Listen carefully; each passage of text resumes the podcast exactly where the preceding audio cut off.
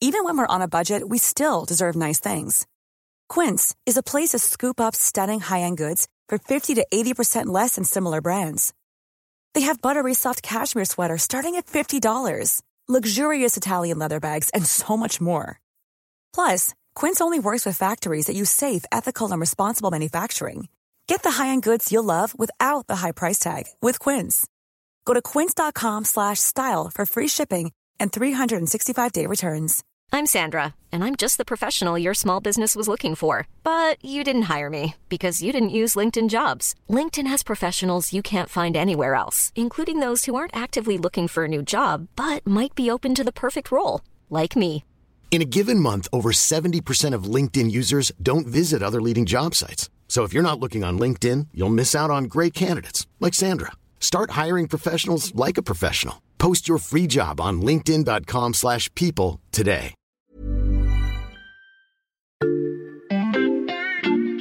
Bonjour, c'est Charlotte Baris. Il y a cinq ans, le mouvement des Gilets jaunes déferlait sur la France. À l'occasion de cet anniversaire, La Loupe vous propose une série de témoignages pour raconter comment la vie démocratique a été déstabilisée par cette mobilisation. À l'épreuve des Gilets jaunes, c'est une série réalisée par Jules Cro et produite avec Mathias Pengili et Léa Bertrand. Bonne écoute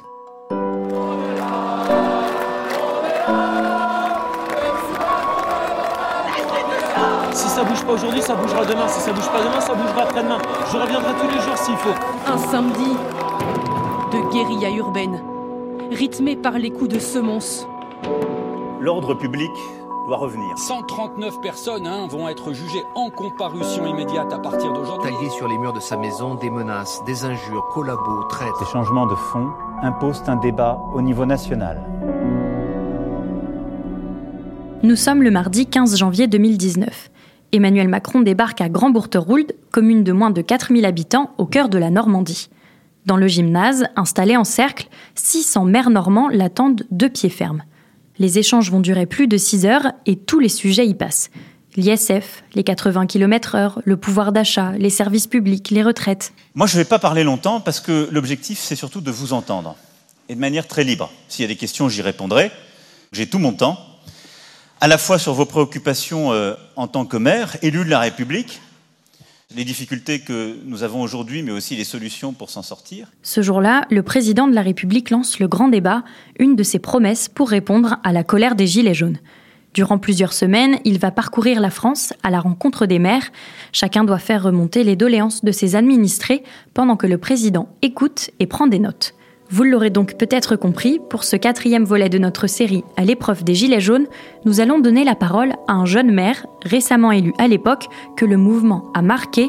Épisode 4, ce sont les maires qui ont aidé l'État.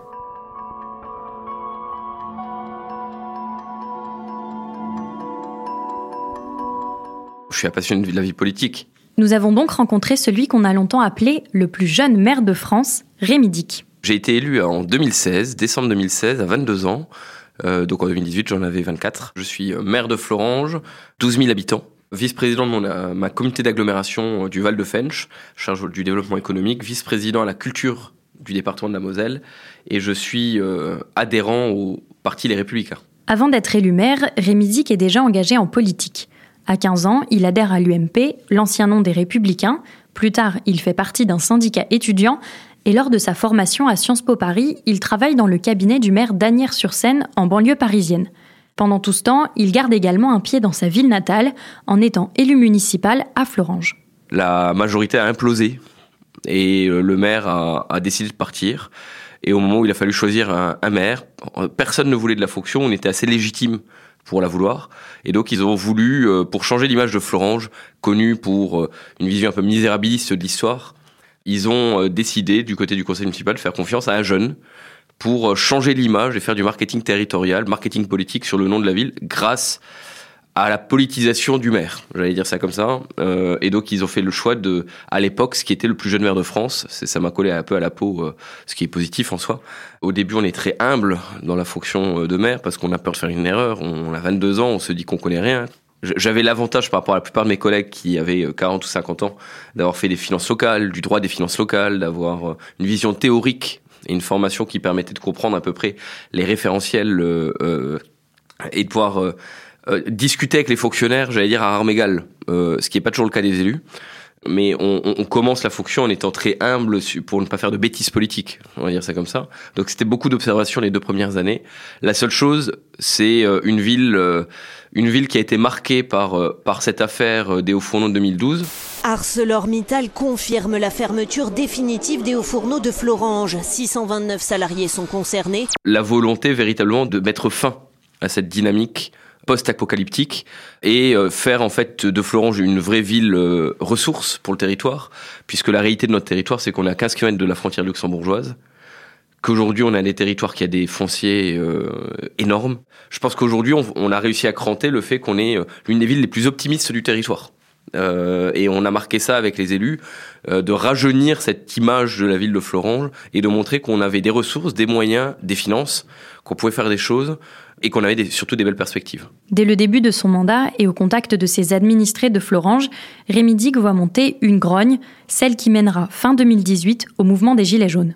On sentait qu'il y avait, euh, quand on en discute avec euh, la population, on discute avec les parents, euh, on discute avec la famille, on discute avec les gens, on sentait l'énervement j'ose le dire, mouvement généralisé, un ras-le-bol généralisé, je pense, qui était surtout lié au mépris permanent de classe qu'on a systématiquement entendu au début du mandat d'Emmanuel Macron. Je traverse la rue, je vous en trouve, ils veulent simplement des gens qui sont prêts à travailler. Et une gare, c'est un lieu où on croise. Les gens qui réussissent et les gens qui ne sont rien. Je ne céderai rien, ni aux fainéants, ni aux cyniques, ni aux extrêmes. Le Gaulois, réfractaire au changement. Voilà, il y avait une succession de, de, de mots un peu humiliants de quelqu'un qui était très en hauteur, et euh, qui ne cherchait pas à comprendre la problématique des gens. Et effectivement, quand euh, ça a émergé chez nous de manière un peu subtile d'abord, parce que euh, on a dans les villes du Thionvillois, c'est pas vraiment dans la ville centre de Thionville, mais sur des ronds-points, on a eu des successions. Florent a été touché qu'au bout d'une semaine, où il y a un comité gilet jaune qui s'est organisé, mais ça a pris une semaine, dix jours peut-être, pour que le comité gilet jaune se mette en place.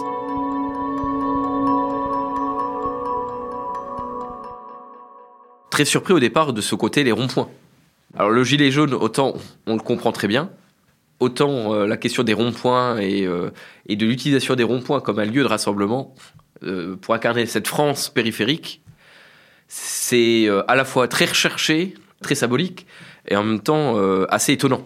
Moi, là où j'ai été très surpris, c'est de voir qu'on a tenu, je me souviens plus, 20 semaines, 15-20 semaines, et avec cette violence récurrente, permanente à Paris.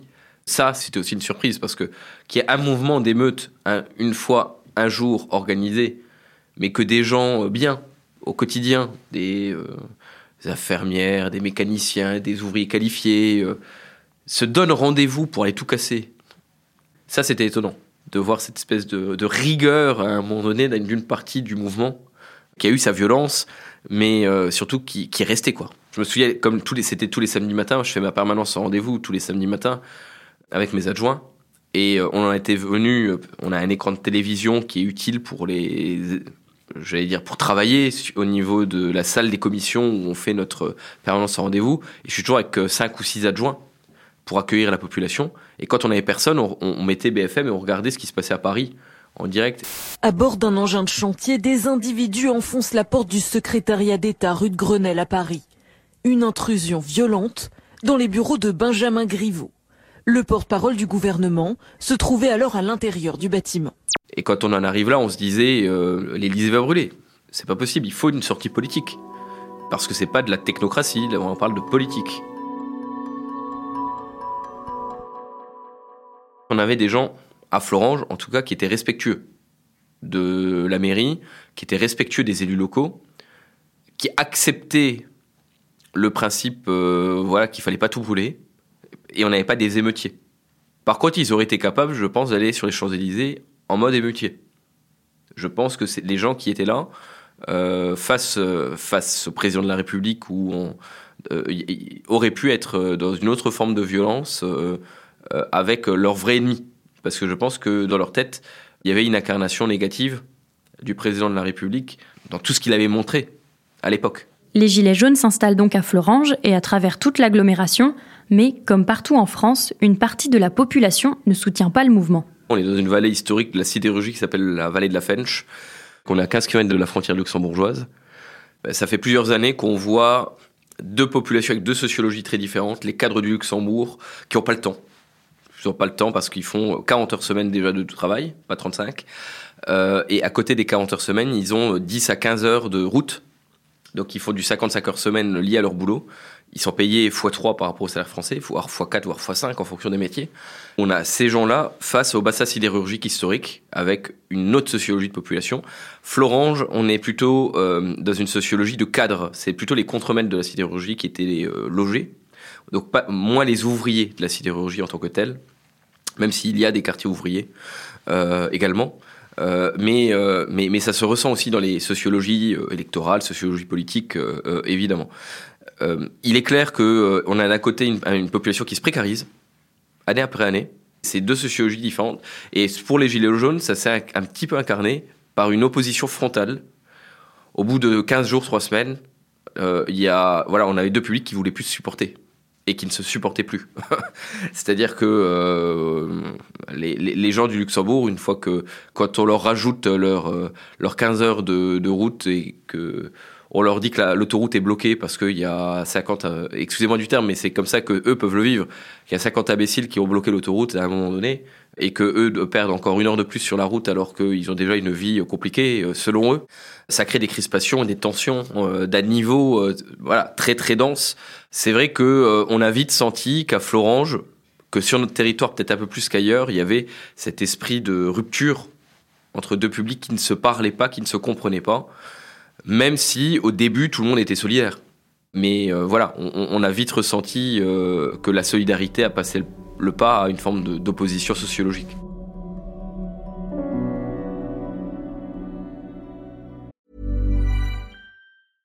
Hiring for your small business? If you're not looking for professionals on LinkedIn, you're looking in the wrong place. That's like looking for your car keys in a fish tank.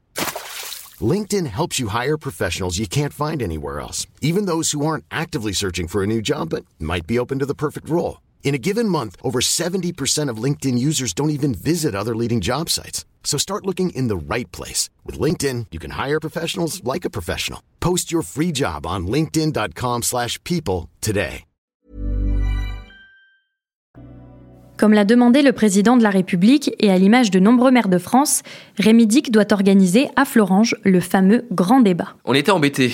On était embêtés parce que quand le grand débat arrive, on, euh, voulait le faire évidemment, parce qu'on on, ressentait le besoin. Euh, je sais pas que, à titre politique, j'ai presque voulu que Florence soit une, incarnation de ce grand débat au niveau du territoire, parce que je pense qu'il y avait ce besoin et que l'idée était intéressante. En même temps, on avait peur d'être.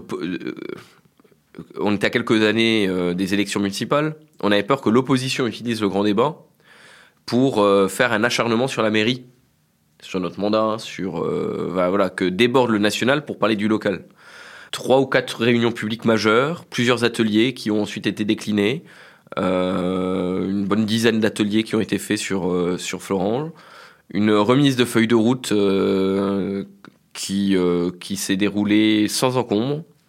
Je pense qu'on a eu 300 ou 400 personnes qui sont venues quand même sur l'ensemble des événements. certains ont fait toutes les, tous les événements, mais beaucoup de curieux. une sociologie d'âge qui correspondait pas aux Gilets jaunes, on va dire qu'on a plutôt rassuré les gens plus âgés, plus engagés, qui pensent un peu comme les Gilets jaunes, mais qui n'ont pas agi, en faisant ce grand débat. Et euh, on, avait un peu tous les anarchistes qui étaient de, sortie sur le, grand débat, parce que c'était leur moment. Parce qu'après un, mouvement comme les Gilets jaunes, ils se disaient le grand soir est possible, donc on va sortir, et on va essayer. Bon, voilà. Donc et après, il y avait des, bons citoyens, bons contribuables, bons euh, des gens qui, qui comprennent un peu comment fonctionnent les institutions, qui étaient aussi présents, pas beaucoup, mais qui étaient présents et qui euh, permettaient un peu de modérer parfois le débat. Le débat était très intéressant. Dans la vie d'une ville, on n'a pas beaucoup de moments où on parle de politique nationale sans être nous-mêmes représentants de notre parti ou de nos appartenances politiques. Donc là, c'était effectivement un moment intéressant pour, euh, pour tout le monde. Ça s'est vraiment bien déroulé. Et il y a eu de, certains des débats où on a eu 80-90 personnes. Ce qui est pour une ville comme Florange est une bonne réunion publique. Pour le jeune élu de droite, le grand débat semble être une bonne réponse au mouvement des Gilets jaunes et à la colère que les manifestants expriment alors. Moi, j'ai pas eu de problème de principe. Parce que je pense que c'est le rôle du maire aussi d'être un modérateur du social sur son territoire. Et que quand on croit à la République, on doit tous prendre notre part à la vie républicaine. Ma conviction, c'est qu'on n'est pas que des petits gestionnaires. On est aussi, euh, on fait vivre la République au niveau local. On est un peu des héros de la République euh, au niveau local parce que euh, bah, y en a pas beaucoup en fait au niveau local. Il y, a, les professeurs, il y a, les maires, mais il n'y a pas beaucoup de porte-parole officielle de la République sur le niveau des territoires. Et moi, ça me semblait naturel et normal que, de toute façon, il fallait une sortie politique à cette crise. C'est comme quand je dis qu'en permanence sans rendez-vous, les gens ont besoin d'être entendus. Mais dans un cas sur deux, une fois qu'on les a entendus, il n'y a pas de grande solution. Parfois, euh, euh, certaines personnes viennent me parler euh, de leurs soucis. On leur dit on va faire un courrier, on fait le courrier, mais on sait d'avance et on leur dit souvent que ça n'aura pas une grande influence. Mais les gens ont besoin d'être entendus sur leurs petits soucis. C'est la même chose au niveau du grand débat national. Les gens, ils avaient besoin d'être entendus sur ce qui les préoccupait sur cette angoisse identitaire, parce que pour certains c'était le sujet, sur leur angoisse écologique, parce que pour certains c'était le sujet, euh, sur euh, leur impression que euh, l'élite avait pris le pouvoir en France. Il y a eu des solutions cosmétiques. Supprimer l'ENA pour remplacer par l'INSP, c'était du cosmétique. La solution de donner un chèque de 100 euros par mois supplémentaire par l'intermédiaire d'une aide à l'accroissement des salaires, voilà. On a créé de l'endettement pour pas grand chose. C'est ce que c'est mon avis. Euh, je pense qu'on avait d'autres moyens d'agir euh, que de donner 50 balles par mois à, 2 ou 3 millions de personnes pour essayer de calmer et, limiter la crise. Et même s'il salue le grand débat organisé par Emmanuel Macron, Rémi Dick ne mâche pas ses mots à l'égard du président de la République. C'est les mairies qui ont plus cédé l'État euh, à, l'époque, et je crois que c'est là où il a pris conscience de ce rôle des maires, qui pour lui était inconnu quand on n'a pas été maire et qu'on on fait de la politique nationale, je pense qu'on se rend pas compte de ce qu'attendent les gens. Et quand on nous parle euh, de grands moments d'insécurité, de sujets qui sont très nationaux, qui sont très euh, symptomatiques de la politique nationale, et qu'on nous dit, euh, vous les maires, les maires, de France, vous êtes les, les gens qui subissaient, qui avaient à gérer ça au quotidien, j'ai parfois envie de répondre non, parce que c'est pas de ça que nous parlent les gens. Les gens nous parlent euh, par Messenger, par les permanences en rendez-vous, ils nous parlent de leur pouvoir d'achat, ils leur parlent de logement. Parce que la plus grande crise du moment, c'est le logement. Les gens, euh, ils nous parlent de la santé, ils nous parlent de sujets très concrets qui font la vie du quotidien. Et ça, c'est la force d'Amer, c'est que bah, de toute façon, il n'a pas le choix. Donc effectivement, euh, c'est plus, voilà, de manière inversée, là, pour moi, les maires qui ont aidé la République, à l'époque, j'ai pas eu un appel du sous-préfet pour me dire que vous avez besoin de quoi, monsieur le maire. C'est plutôt euh, euh, le, sous-préfet qui nous a dit euh, il faut organiser le grand débat, aidez-nous. Du côté de l'État, on a vraiment compris, on a senti le, que le rapport de force des territoires unis commençait à être entendu à partir des Gilets jaunes, alors qu'on n'était pas entendu du tout. En 2017, on n'était pas entendu. On n'était pas respecté. En 2018, on n'était pas vraiment encore entendu. Il a fallu attendre ce mouvement des Gilets jaunes véritablement pour qu'il y ait une, une écoute, simplement une écoute. Pour quelqu'un qui est un peu politique, qui aime bien la politique, qui est engagé politiquement parlant, ça renforce plutôt le rôle euh, et la vision du maire qu'on peut imaginer, espérer, voilà, d'intermédiaire entre le, le haut et le bas, entre l'élite et la population, justement, parce qu'on est un peu lanceur d'alerte, mais tout en étant loyal à la République.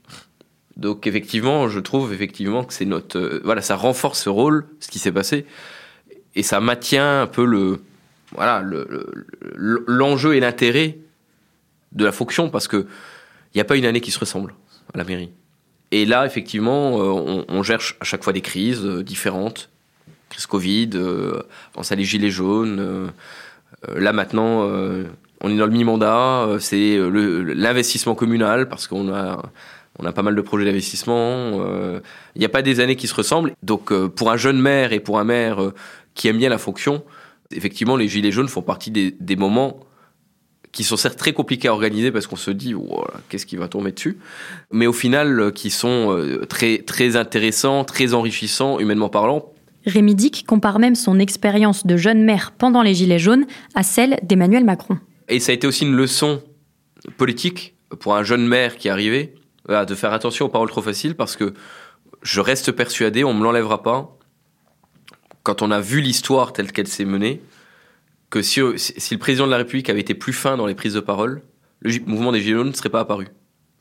Et, et, moi, je reste persuadé que ce sont ces maladresses de parole, cette humiliation de la classe populaire et de la classe euh, ouvrière, et de ce, ce côté euh, l'élite contre le reste, de ces gens qui ne sont rien.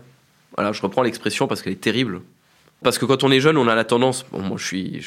tous les articles de presse le montrent, euh, et dans mon application politique, je suis quelqu'un de franc. J'assume aussi cette forme de brutalité de la parole, parce que j'estime que justement, le côté. Les gens le comprennent mieux quand il y a cette franchise que quand on fait des ronds de jambes. Ma vision est plutôt de faire de la politique différemment et d'être assez franc. Et le risque d'être assez franc, c'est que parfois on peut être brutal. Et qu'on peut parfois amener vers cette humiliation de la population. Et moi, ça a plutôt été une leçon politique les gilets jaunes, ne, attention, ne tombons pas dans l'excès d'un Emmanuel Macron qui arrive, qui lui-même jeune dans sa fonction de président de la République n'a pas les codes et euh, finit par se mettre à dos le pays parce qu'il a humilié euh, une grosse partie de la population.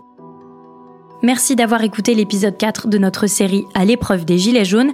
La semaine prochaine, ces témoignages touchent à leur fin et nous vous ferons entendre une jeune policière. Moi, je me rappelle que je m'attachais les cheveux très serrés et j'essayais qu'il n'y ait rien qui dépasse parce que j'avais très peur de me prendre un, un, un cocktail Molotov ou, euh, ou, quelque chose qui m'embrase et qui me fasse, euh, qui me, qui me fasse prendre feu euh, aux cheveux. Et j'avais, j'avais très peur de ça, je me souviens. Si nos podcasts vous plaisent, pensez à vous abonner sur votre plateforme d'écoute.